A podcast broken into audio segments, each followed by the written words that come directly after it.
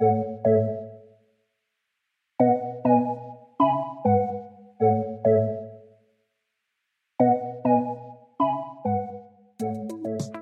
name's Hilary Johnson, and I'd like to introduce Professor Christine Bigby. She's the Director of the Living with Disability Research Centre at La Trobe University. Christine is with us today to talk about group homes and the research in this area that spans many years. Chris, can you tell us about what group homes are and why it's important to find out about what makes a good group home? Before I start, I just need to acknowledge the other people that have been involved in the research that I'm going to talk about. So, particularly Dr. Emma Bould and Julie Beadle Brown, Teresa Iacono, and Lincoln Humphreys have all been part of this team at various times over the last 10, 15 years that we've been working on this. So group homes are really important because they've been the, really the only option for people with intellectual disabilities when either their parents died or they were no longer able to live in their family home for whatever reason.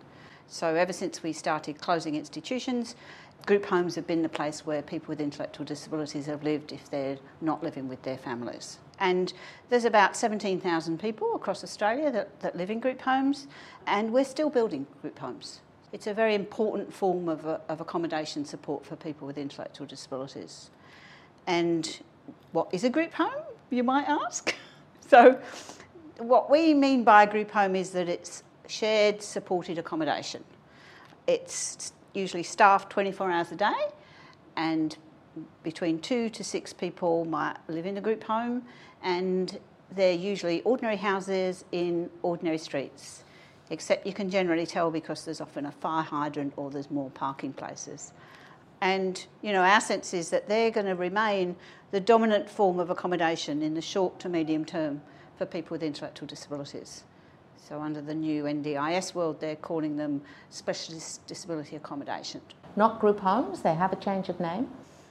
So we're moving to a much more diverse range of different models. They're still often shared, but no longer this idea of only being five or six people living in the same house. You might get two three bedroom units together, which would be on the same piece of land, or you might get six single bedroom apartments, which would have drop in support but would share that type of support. So there's lots of different models evolving, but still the dominant model is, is a six bedroom group home. Um, and that would be the same as they used to be community residential units, CRUs, years ago? Yep, that's yep. what we called them in Victoria for a long, long time when we closed the institutions. These six bedded group homes, then, are they better than other models of accommodation? There's absolutely no question that they're much better than large institutions. There's a huge amount of work that demonstrates that. They're also much better than larger clusters of people who may live in separate accommodation but may all live on the same space. So often we've seen 10, 15, 20 size hostels or separate housing all on the same piece of land. That's sort of clustered accommodation, so they're much better than that. And the evidence is still not particularly clear about the advantages of group homes compared to more individualised drop in support or what we've known in the past as supported living where one or two people or three people might share a home, not need 24 hour support but have drop in support. And certainly our research has shown that group homes and supported living situations are fairly on a par. Actually, they generally have fairly mediocre outcomes for people. But the advantage of supported living is that there is evidence that there's more choice and control that people have over who they live with and what they're able to do. There's a real sense of people that lived in group homes when they've moved out have, have a sense of much greater choice and control when they live in supported living. When you actually look at the data, sometimes they don't have that much choice and control, particularly about staff, who comes into their home, but there's a sense of more choice and control. And when you talk about, you said the people that live in group homes are people with an intellectual disability, can you explain a bit more about that?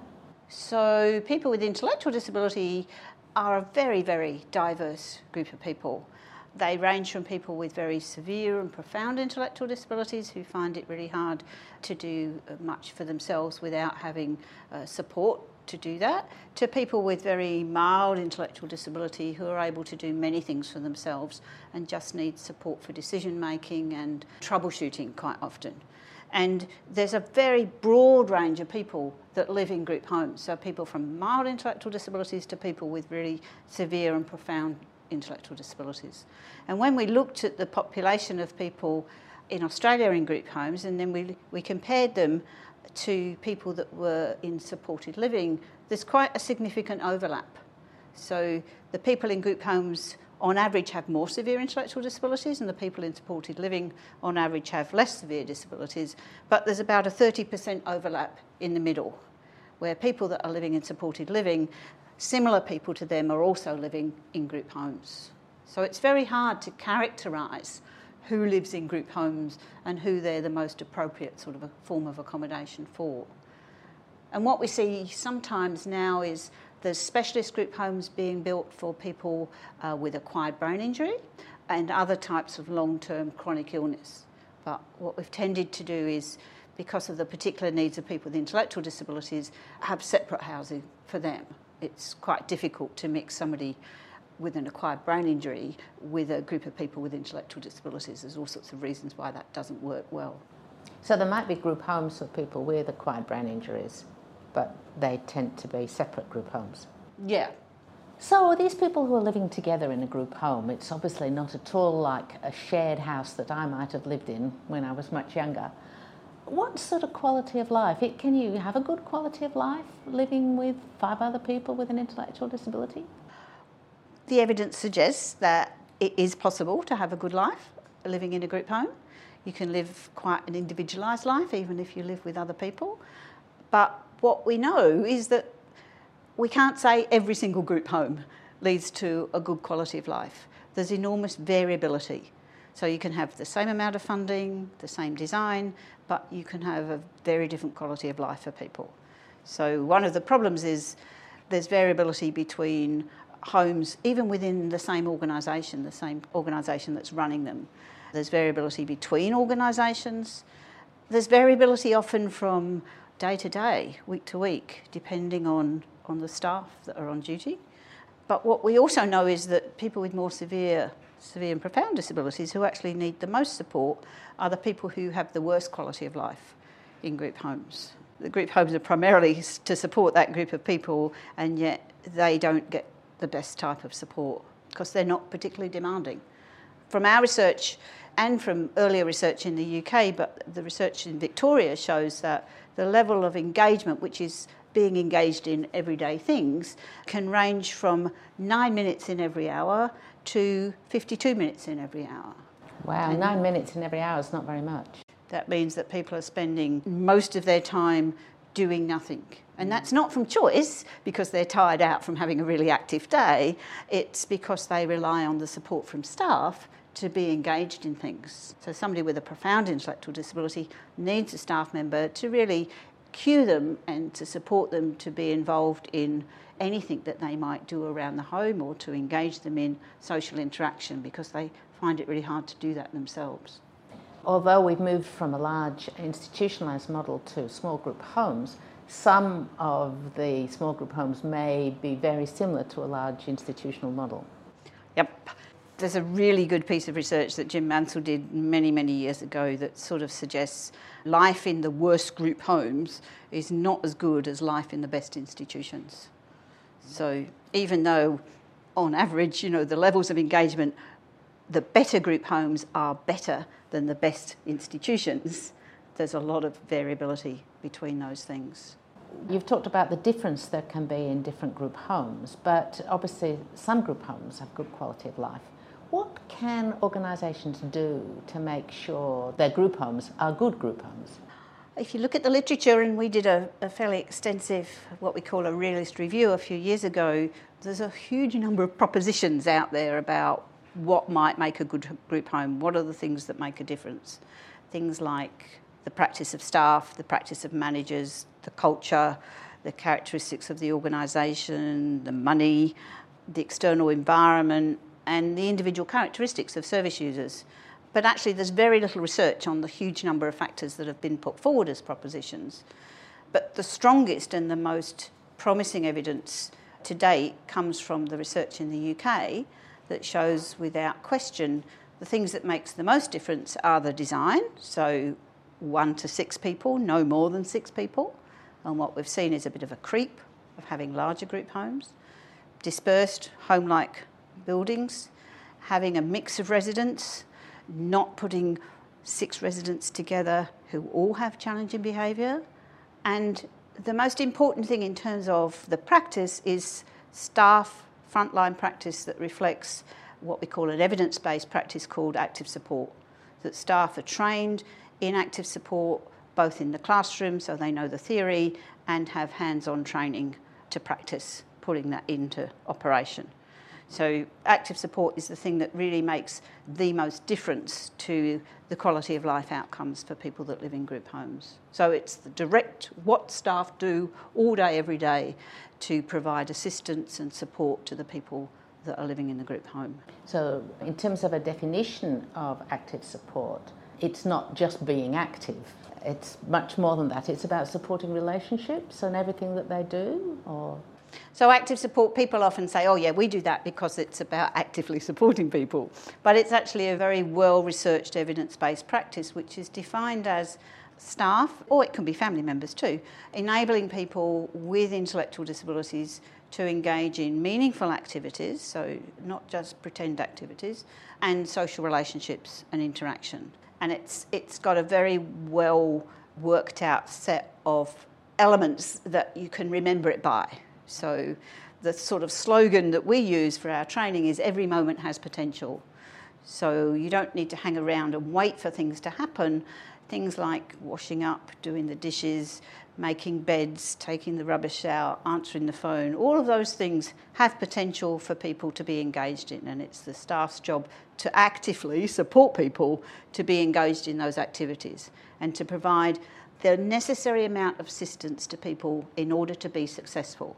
So many people won't be able to do something all by themselves or to do all of a task, but they'll be able to do part of it. And so the role of the staff is to provide the necessary support so that they can be engaged in something successfully.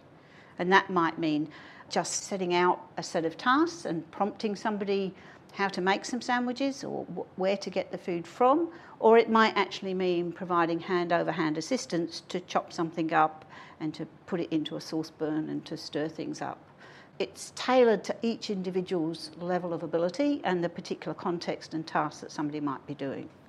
And now that would really increase there. It wouldn't be nine minutes an hour, it would be more like 50 minutes in every hour that they were actually doing something that was meaningful. That's right. We know that people can be engaged for much, much, much higher percentage of the time. And that means that staff are providing assistance to for a much higher proportion of their time too. Mm. So that they're not spending their time doing household tasks, but they're spending time assisting and supporting people to be involved in those tasks. Because there was some criticism, wasn't it, that sometimes group homes were like a motel model or something. Can you talk a bit about that? That's almost like the opposite of active support, where the staff are waiting on people. The staff are doing all of the tasks on the assumption that, well, that's nice, we don't like doing housework, so why should people with intellectual disabilities? Or an assumption that people are too disabled in order to do those things. And often staff don't necessarily have the skill set to know how to support somebody with quite a severe intellectual disability to do something. Sometimes you can have a piece of equipment where you might press a button and that will trigger the electric motor to start the mixer. If you haven't got the, the skills to, to do it in a very fine way, you can sort of have a remote that will do that.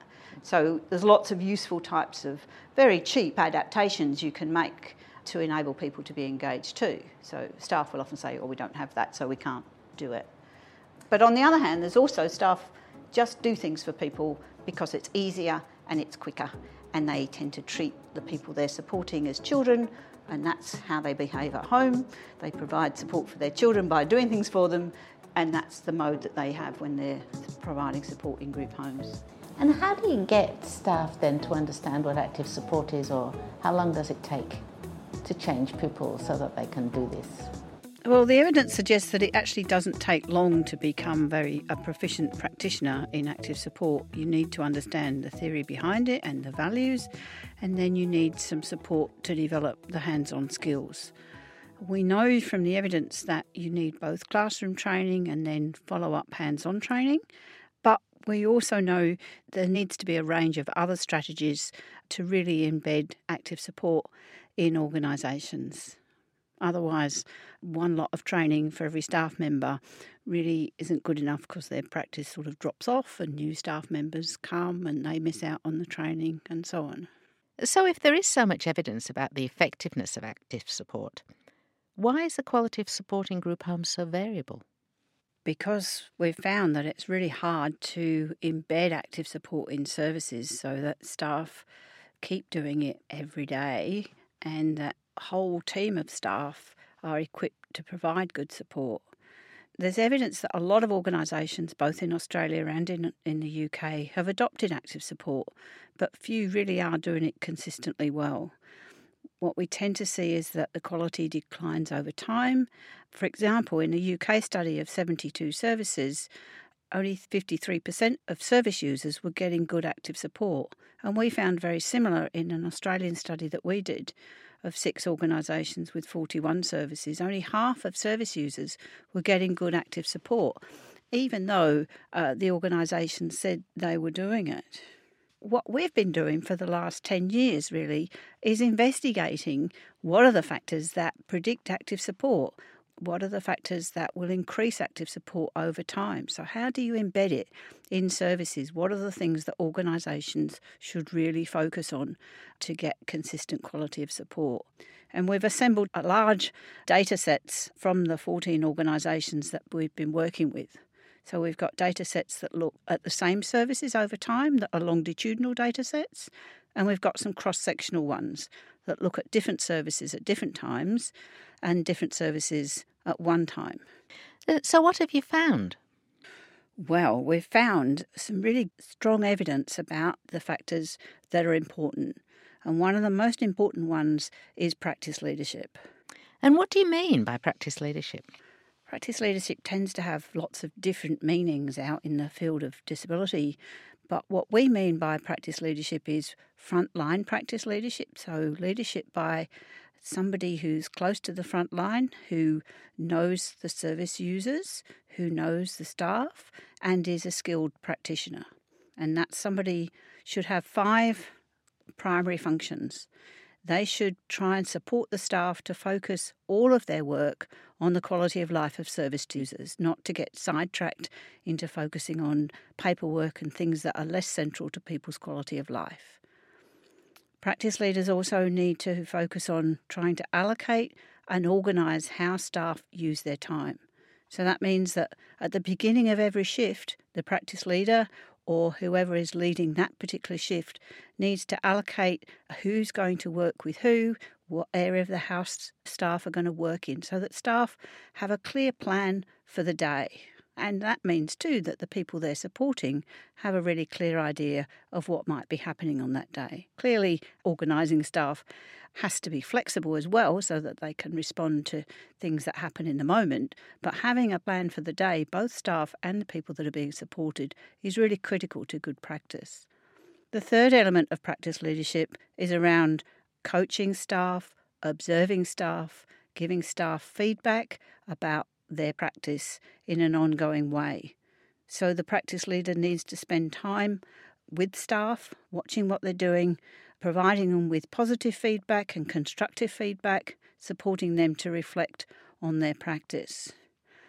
And allied to that, the practice leader needs to provide regular one to one supervision with all staff to really focus about what skills they need to improve, what they're doing really well, and how they can make that better, how they can model their skills to other staff. The last element of practice leadership is around supporting teamwork. So, trying to ensure that all members of a staff team provide consistent support to the people that they're supporting. So, supporting the team to work together by holding regular team meetings, regular staff development, regular reflection on what's happening is that sort of last element of practice leadership. So, getting good practice leadership sounds quite challenging. But are there other things that uh, make active support work well? There are, and we've managed to find uh, some of the ones that are really important. And I'll talk a bit about each of them, not in too much detail because we could spend half an hour really on each one. The first one, the first evidence that we found is that people who have higher support needs consistently get poorer active support. There's no reason for that to happen, but it consistently happens. So, what that indicates is that when we do training in active support and when practice leaders are leading and observing practice, there's a real need to focus practice on the individual and tailor the type of support that you provide to the individual's support needs, the level of needs that they have, and the type of support. Active support will look different whether you're providing it to somebody with very high support needs or somebody with lower support needs. And what we've found is that staff are consistently not flexible enough in adapting active support to each individual that they work with. So, unfortunately, if you have a higher level of adaptive behaviour, if you're more able, you're more likely to get good support. The second factor is around the size of service. So, we know that active support works better and staff are more likely to use good active support in services where there's six or less service users. Clearly, the more staff that are trained in active support is related to the quality of active support and its provision. Another interesting factor that people hadn't thought about a lot before, which is related to the issue about levels of adaptive behaviour, is the mix of service users in a house. There's quite a lot of evidence that suggests you shouldn't put six people who all have challenging behaviour together in a house, even though that does happen quite often. But what we've found is that the span of adaptive behaviour skills is also an issue. So if you have people who have very severe and profound intellectual disability mixed with people who are much more able, then it doesn't work particularly well because you're expecting staff to have a broad span and adapt to people with very, very different support needs. So, what our evidence suggests is that you need to have people who have more severe disabilities or people who have milder disabilities. And if you have too great a mix of those people, in a service, that's not a good indicator for having good levels of support. One of the other interesting things is the attitudes and perceptions of staff. So, if staff are really positive about the quality of management in the organisation where they're working, then that's an indicator that there's likely to be better active support. So, the sort of relationships that staff have to senior managers and to frontline managers and the confidence that they have in them seems to be a really important factor. There's two other factors which are related to the organisations. One, which is about the longer they've been implementing active support, the more likely the active support is to be of high quality. But we think there's a plateau of around five years. And interestingly, in the current climate, organisations that manage a smaller number of group homes, that tends to be a predictor of having good quality active support. And what we're seeing at the moment is the sort of amalgamation of organisations. So they're getting bigger. So there's more organisations managing more services really than ever before. And the last set of factors are related to the senior leadership in the organisation. There's a lot of organisational literature that suggests the importance of coherency of values across an organisation and having all the processes and procedures lined up so that everybody's on the same page. We spent a lot of time interviewing senior leaders in organisations and also looking at a lot of the paperwork that they had. The four factors that were most important in building good active support. And if you had these things in place, that was characteristic of having good active support. The first one was around senior leaders, and that's all the senior leaders across the organisation, understanding what active support is, understanding the significance of practice, and prioritising practice no matter what else was going on in the organisation. And it was very clear that that might happen at one point in time, but in some organisations, the senior leaders get distracted and other things take priority.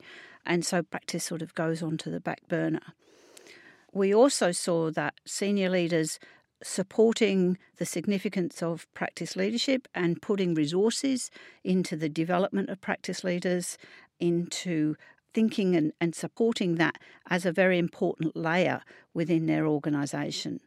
And allied to that, what we've seen is lots of organisations experimenting with doing practice leadership in different ways.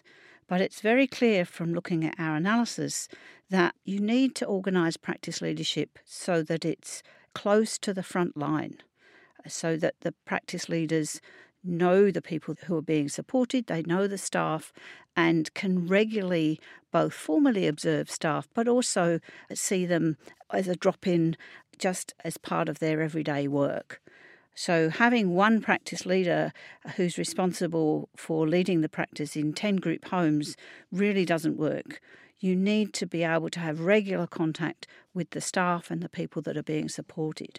So, putting practice leadership close to the front line, having a span of responsibility that's probably no more than two or three houses is really important and also concentrating those tasks of practice leadership together with other frontline management tasks seems to be an important factor.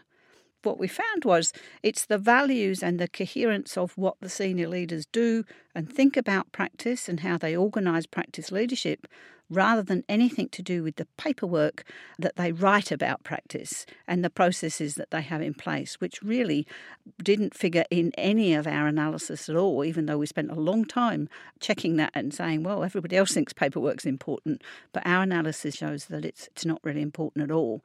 It's the values and the behaviour and the reinforcement that senior leaders provide to good practice in their actions rather than in what they write down because actually the work of Claire Quilliam shows that most people at the front line don't read many of those organisational documents at all. This is really interesting in terms of the number of features that all interplay. But one of the things you haven't mentioned is the sort of casualisation of the workforce and turnover. Is that less where good active support happens? Do people tend to stay in the organisations? There's some evidence from the UK that active support is very motivating for staff, and that where you have good active support, staff are likely to be more satisfied and less likely uh, to leave their employment. But we don't have that evidence here. But what we do think is that if you've got good practice leadership in place, and therefore you've got good teamwork and you've got regular training happening in the organisation, then if you do have turnover, that turnover shouldn't affect the quality of the practice because new staff are coming in to staff teams where there's already good practice and where people are reinforcing each other's practice. Where you're employing casuals, too, they're coming into a service with an expectation of the type of support they should be providing when they come and work in your organisation.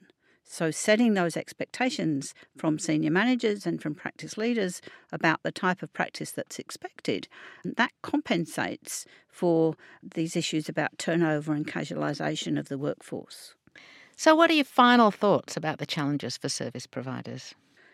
Well, I think from the data that we've got over the last 10 years, it's really clear that good practice is really fragile. Very few of our organisations could demonstrate over a long period of time every year that they were delivering good active support in the majority of their services. So they might reach it one year and then it might drop off. And it seems that senior managers are likely to get distracted. There's many competing priorities. So trying to stay focused as an organisation, focusing the leadership, focusing the board to reinforce that significance of practice is, is one way. And I think some of the key questions are how can organisations and boards of management and directors try and ensure that when they appoint uh, senior leaders that those people understand practice and see the importance of it? And that in their structures, there is the provision for regular training and induction of all staff, there's refreshment for staff, And I think, in terms of the new NDIS funding regime, that there needs to be funding in the quotes and in the provision of funding for individuals to train strong practice leaders and to train all staff on a regular basis in active support. If we don't have that line of practice leaders and we don't have the funding for that, then the quality is really going to drop off and be really variable.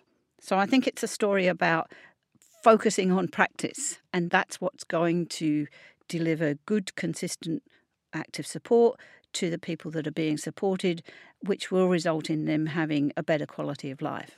I mean, active support isn't the answer to everything, but it's actually the answer to a significant portion of people's quality of life. If we can get that right, then we're well on the way to people having a better quality of life than they've had in the past.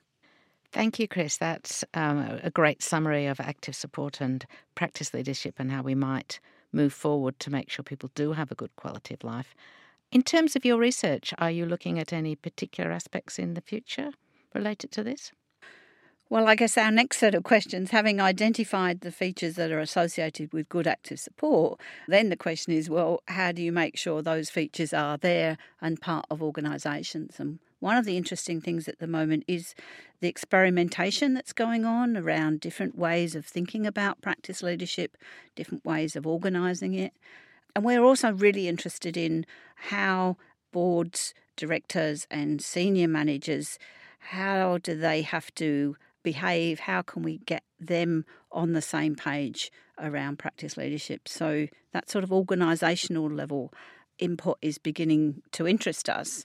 And the other strand of research is clearly about culture. I mean, we know from from the research that I did earlier in my career that culture is very important and differs within services, and that's another important factor that influences the quality of what staff do.